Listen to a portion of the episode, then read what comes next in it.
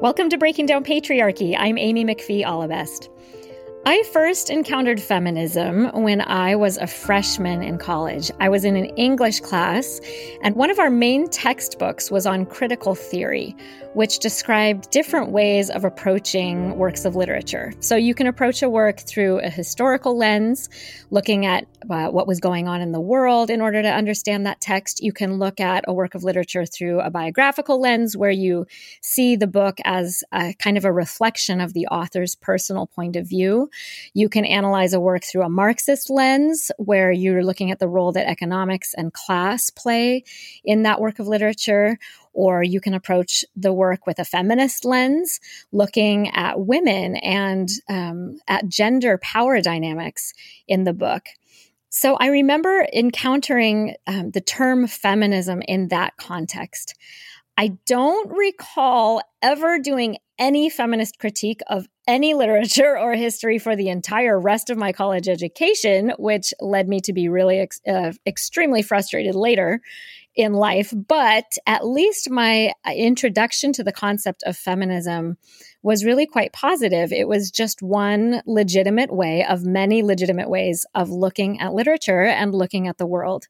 And because I hadn't gotten any messages, really positive or negative, about feminism in my family growing up, and because I was learning about it as a perfectly valid criticism in the context of being at a super conservative university, I just added it to my toolbox of thought without much drama. And I wanted to share that anecdote um, and that little bit of my personal history because it's relevant to our discussion today in a couple different ways. First of all, I was shocked later in life when I discovered that feminism was such a terrible, bad, threatening word to some people. And I often heard and still hear people refer to quote unquote radical feminism or quote unquote militant feminism with a lot of fear and disdain and disgust. And I hear people lump all people who acknowledge, you know, inequities in gender, they lump them all into the same category of, of these villainous radical feminists. Um, but honestly, I had actually never read any real radical feminism until I did this podcast project. And I was curious about it. I thought, what really is radical feminism? And as opposed to what other kinds of feminisms are there? So when I saw that Sexual Politics was one of the defining texts of radical feminism, I wanted to read it so that I would understand what people were talking about when they talked about radical feminism. Secondly, I realized reading Kate Millett's Sexual Politics that I would probably not have been learning feminist liter- literary theory in college if she had not written Sexual Politics. And then the third thing is that my reading partner today is Maxine Hanks. And Maxine Hanks is a renowned feminist theologian, historian, and writer in the Mormon world and beyond. And she's a seasoned expert on feminisms and feminist approaches as a student and a teacher and a writer. And Maxine, I am so incredibly honored that you're with us to share your wisdom about sixties and seventies feminism and about Kate Millett's work. I'm so excited you're here. Thanks for being here today. Oh, gosh, Amy, thank you. It's actually quite an honor for me to be here. I've really loved your podcast and what you're doing. I'm so impressed with it. And um, I love the way that you talk about feminism, the way you, the ways that you approach it, and the ways that you use feminism to break down patriarchy. So I'm pretty excited to be here as well. Fantastic, Maxine. Thank you so much. Um, and yeah, like we said before, I, I think your experience will help us and be so useful as we approach Kate Millett's work, because this book can be kind of intimidating, I feel like. So, um, so let's dig in. And first, let's introduce Kate Millett as an author, um, and then we'll talk about her book a little bit. So I'll acquaint listeners with Kate Millett. She was born Catherine Murray Millett on September fourteenth, nineteen thirty-four in Saint Paul, Minnesota. According to her, she was afraid of her father. He was an engineer and he beat her when she was a kid. He was an alcoholic and he abandoned the family when she was fourteen, which consigned them to what she described as a life of genteel poverty. The Millets were Irish Catholic, and Kate attended parochial schools in Saint Paul throughout her childhood. Kate Millett earned a bachelor's degree with honors in nineteen fifty-six from the University of Minnesota, and two years later, she was awarded a master's degree with first-class honors from the University of Oxford. So in England, that's a huge jump for her, a huge, I'm sure, broadening of her horizons when she uh, did that master's degree. After teaching English briefly at the University of North Carolina at Greensboro after her master's degree, she moved to New York City to pursue a career as an artist. And to support herself, she taught kindergarten in Harlem in New York City. In nineteen sixty-one, another big move, she moved to Tokyo, where she taught English at Waseda University and also studied sculpting. She ended up marrying a Japanese sculptor named Fumio Yoshimura in nineteen sixty-five. And the couple moved to New York City again, where Millett studied English and philosophy at Barnard College. The couple later divorced in nineteen eighty-five. But while she was there in New York City, she pursued a doctorate at Columbia University, and in nineteen seventy, she was awarded a P H D with distinction from Columbia. And her thesis, her doctoral thesis, was a work combining literary analysis with sociology and anthropology.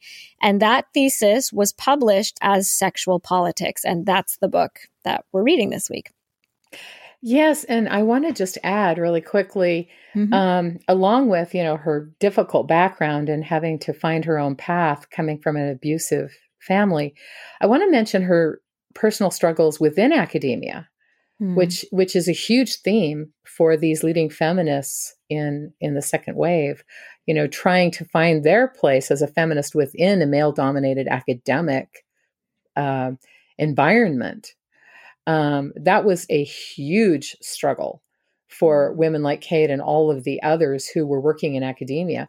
And she exerted to fit in and find approval of male mentors and to really succeed. So she towed the line, yet she had to drop out of her PhD mm-hmm. program due to, as she described it, living a double life as an artist and an academic. So the bohemian artist life and the serious scholar.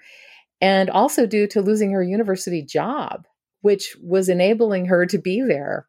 You know, without that job, she couldn't pay for a program. You know, she couldn't stay in school.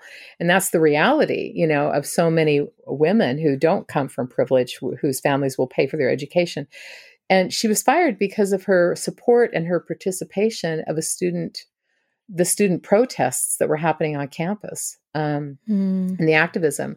So she opens her book by saying that uh, this book happened because I got fired, mm. which is such a classic scenario for these groundbreaking feminists, you know, who um, couldn't fit in, didn't fit in, and that shaped them in a way that forced them to do this feminist thing that they did, you know, so yeah. the, the sexism was, was, and, and the lack of, of belonging or, or, um, support was the mother of necessity for so many feminist works in this, in the sixties and seventies.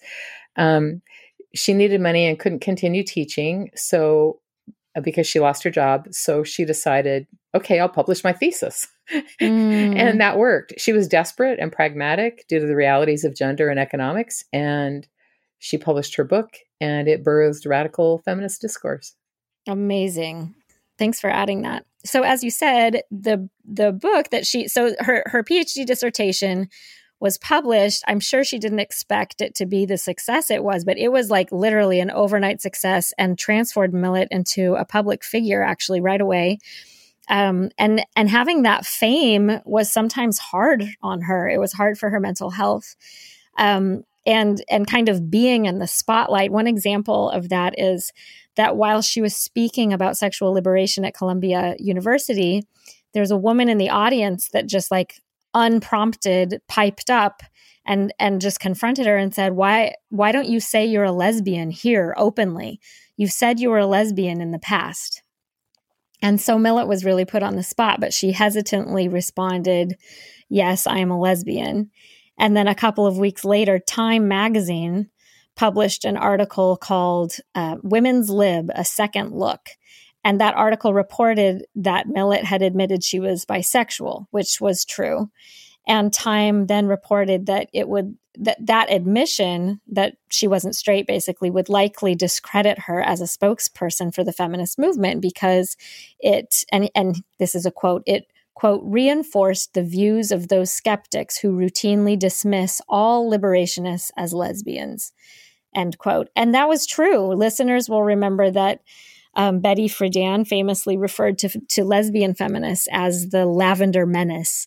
And um, there was a lot of pressure on queer women to stay in the closet at the time, because it would, they felt it would discredit the movement within the mainstream establishment. And I just feel for her being called out like that publicly, and then having mm. time write an article on her personal life. I just, I think that would have been so, so hard. Oh, yeah. Oh, I think incredibly um, difficult with all of the other stresses and tensions she was trying to navigate. And this really brings up an important point, because second wave feminism in the sixties and seventies was largely led by, as I said, white privileged academic women, many of whom were straight, or at least the straight women were sort of put out front. Mm. And lesbians often found themselves at the margins of the movement or behind the scenes supporting the straight feminists at the forefront, because the straight feminists, like Gloria Steinem, gave feminism legitimacy to the straight audiences they were trying to reach. Mm-hmm. Even though it was, it was lesbian experience and perspective in many ways helped establish the radical female perspective or woman-centric views that birthed radical feminism and countered the male-centric perspectives and discourses. I mean, lesbian experience, the lesbian lens really, really helped define that and, and give straight women the confidence and the courage to to really own that and articulate that. So lesbian women were in, in a way central to f- the formation of, of the radical feminism and its female-centric view as a response to male-centrism, but yet they were marginal in, in the, um, in the movement. And also it was, it was a vital shift in discourse and consciousness simply to put women first as central. Mm-hmm. You know, their views, their perspectives, their voices as primary rather than marginal, mm-hmm. and, and, and not as the other to male experience, to be written upon by male perspective. So that mm-hmm. was the other thing that helped to cross those gulfs and those boundaries, was just the common need to put female experience, whatever, you know, whatever context it came from, no matter how different those female experiences were, just putting female experience first. Mm. And as primary and central, not marginal, was mm-hmm. um, was really crucial and, and really bonding across the cultural divides. Mm. Well, that'll be um, really appreciated by listeners who have been with us for the beginning and listened to all of these episodes and maybe even read some of the books along the way, um, and really understanding the context that uh, Beauvoir, you know, we, we've talked about it over and over again, that that concept of that, her her noticing and articulating that the man is the one and the woman is the other, that she's the second sex. Mm-hmm. And so, yeah, mm-hmm. this is a, it, it's really a revolutionary moment. It really was, uh, you know, a revolution, this women's lib movement in the seventies. I feel like they're doing things, taking those ideas and, and um, developing them in ways that had never been done before. Mm-hmm. So, so Millett did become a spokesperson, right, of, Uh, for the, you know, the kind of radical feminism, um, following the success of her book, Sexual Politics. She also sh- struggled a bit with kind of the perception of her as arrogant and elitist. And she talked about that in a book in nineteen seventy-four called Flying. But I just wanted to bring that up because um, listeners will remember our episode on Gloria Steinem's speech, Living the Revolution, where Steinem says that a lot of feminist writing is just too academic and inaccessible, and it makes it kind of just useless to real people, because that's not, you know, the way real people talk, and it's not something that's that's even understandable to people who haven't been to graduate school, and especially if they haven't been to graduate school in women's studies. It's just like they don't they don't even know, first of all, sometimes that those books exist, so it can't help anybody. And then also mm-hmm. sometimes when they find, you know, when they try to read it, it's like, I, I don't even understand this academic language. Um, and so, I mean, I just wanted to bring that up, that, that she was criticized that right from the very beginning. And um, and some readers might find it just quite dense and too highbrow. Yeah. What's your thought it, on that, Maxine? It, oh, exactly. This is such an important point. This is another major tension that emerges in second wave feminism and in the seventies. This this tension between the academic feminists mm-hmm. who were who had Ivy League educations and and were speaking, you know, academic and scholarly discourse versus, you know, the woman in the street, the woman at home, the woman in the workplace, the popular feminist mm-hmm. and and and their language. Part of this this tension or this distance was that in the sixties, um, the medium for deep cultural discussion was not the internet. We didn't have the internet. And and it wasn't really treated very much on news programs, which focused on on politics and, and current events. The the medium for deep discussion of, about culture and cultural change was was the academy, you know, mm. and also publications. So books and articles were where these discussions were happening in the sixties. And that was before mass media was engaging these topics and long before cable T V and internet. So mm-hmm. Kate and women like her had to focus on uh, male scholars and academics and male elite male writers.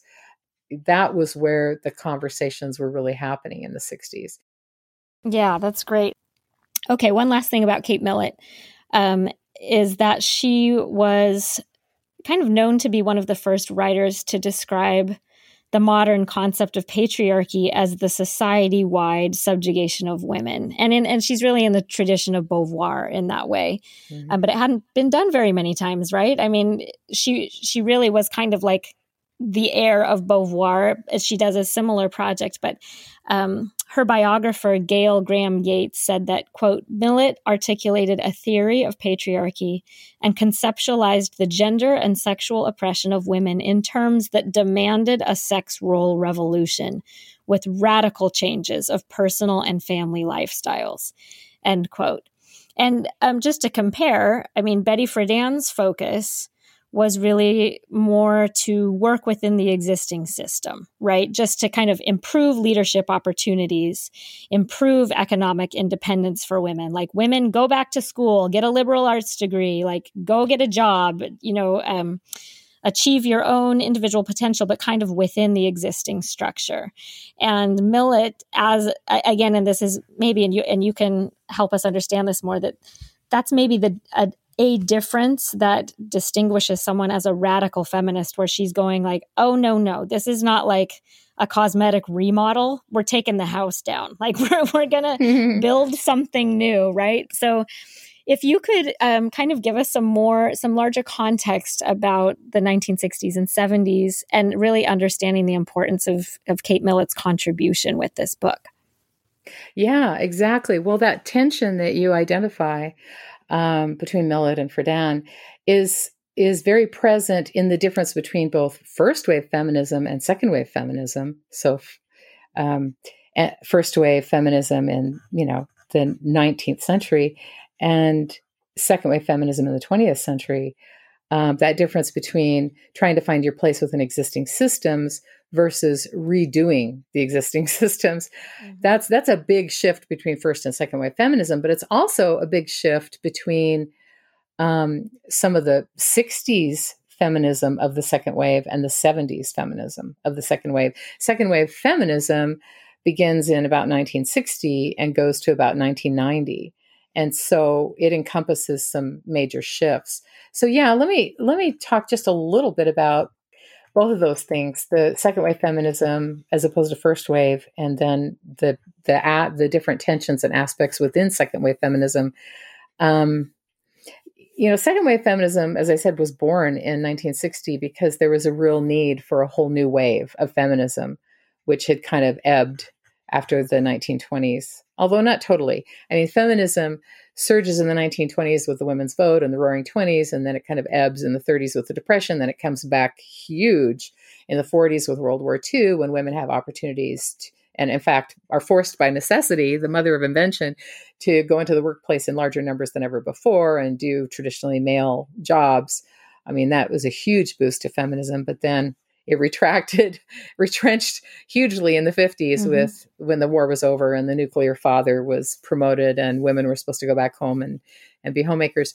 So the sixties are, again, this whole new surge. It was time, if you're going to alternate every decade, you know, between feminism and retrenchment, mm-hmm. the sixties was this huge radical burst, this shattering. And and there was just a real need for a whole new wave. And so the sixties gave birth to that new wave um, of feminism, the second wave. Um, and, you know, that's that's partly because of the the radicalism and liberalism that was happening generally in academia and in society, uh, promoted by a lot of liberal men um, who were leftists. And I'll get into that in a minute. But first wave feminism really kind of gave birth to liberal and cultural feminisms, which were both focused on advancing women's concerns and finding equal status within existing systems.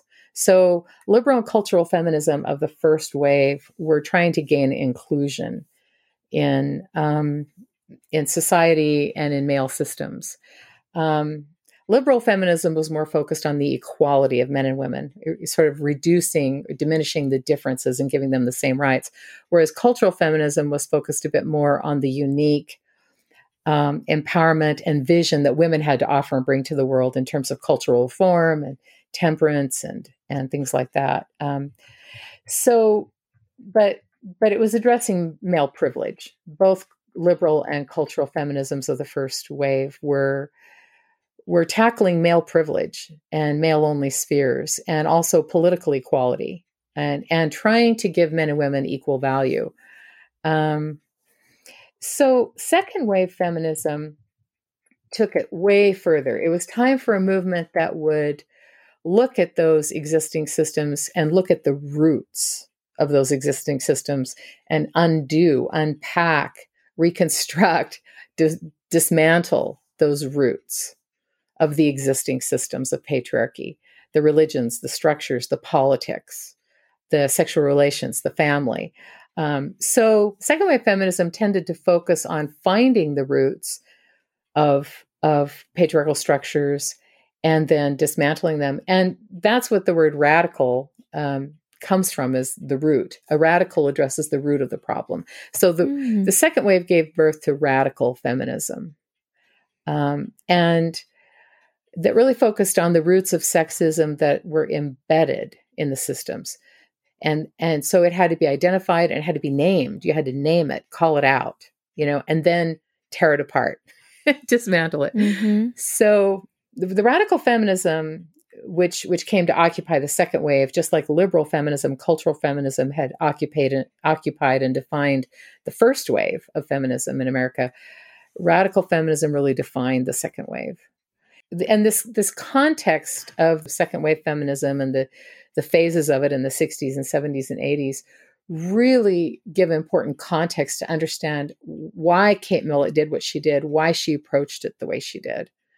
Um, and why her book, which occurred in nineteen seventy, it's published right at this point, this of shift from the sixties and seventies feminism, and and why it was it took off and was such an important text, because it embodied that shift. Her work, her voice, her book embodied the shift from the male-centric to the female-centric, commenting on the male-centric views in the movement, and her book embodied the shift from the, the private academic elite to the more popular, the widespread, and the mainstream. So Kate's book launches the seventies phase of radical feminism as doable, real, accessible, and far wider than just in the academy.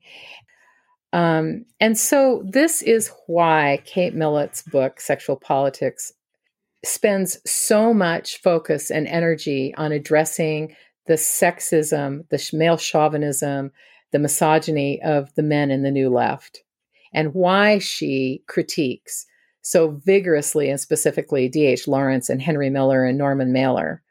Um, she's she's not only addressing the sexism and and the the male-centric view imposed onto women and their bodies, she's addressing the violent mm. sexual imagery and views that they have of women in their writings. And she's, she's quoting them, and she's shocking people with, you know, saying, are you aware that this is what these men are actually, these so-called enlightened liberal men of the New Left are actually saying in their work about women? Mm-hmm. So it was so important that she called that out and that she quoted them, the very worst, most violent parts of their writing. So she really, Kate Millett really nails the problem that it, in that feminists were facing in liberalism and in the New Left, that that while women were trying to to find their voice and share their voice and unpack the sexist structures and roots of of American culture, they were dealing with an assault on their bodies and their psyches at the same time. Mm. And it's interesting and predictable that, of course, um, the men would respond very negatively. Mm-hmm. So Norman Mailer, you know, writes a major attack on Kate Millett in her book. Um, and he, I think it was titled, he wrote this article, I think it was called The Prisoner of Sex, mm-hmm. where mm-hmm. he projects back onto her the very prison that she's trying to describe that women have found themselves in. And he's accusing her of creating that prison mm. with her, with her work and with her rhetoric. And that's such a common backlash mm-hmm. that happens. Women try to articulate a problem. Feminists articulate a double bind, and then they're accused of creating the very thing that they're articulating. Mm-hmm. Wow. Well, Maxine, I have to say that was so helpful, that um, that summary and all of that context, and just kind of laying out kind of the lay of the land at the that at that time is so helpful as we um, approach this book. Because as I said, I, I mean, I opened it and um, I was just shocked immediately by like, whoa, I've never read anything like this before. And I, because I didn't have context about what she was doing, I just found it um, quite, I mean, off-putting, honestly, and like scandalizing, like, what are you doing? Like, I didn't understand. And then as I got further in, I was like, oh, now, now I understand what she's doing. But um, that was really, really useful. So I so appreciate you setting the, the stage for Millett's work. And um, I'm really looking forward to um, quoting some passages from her book and, and hearing what you think of them. And we'll tackle that on our next episode.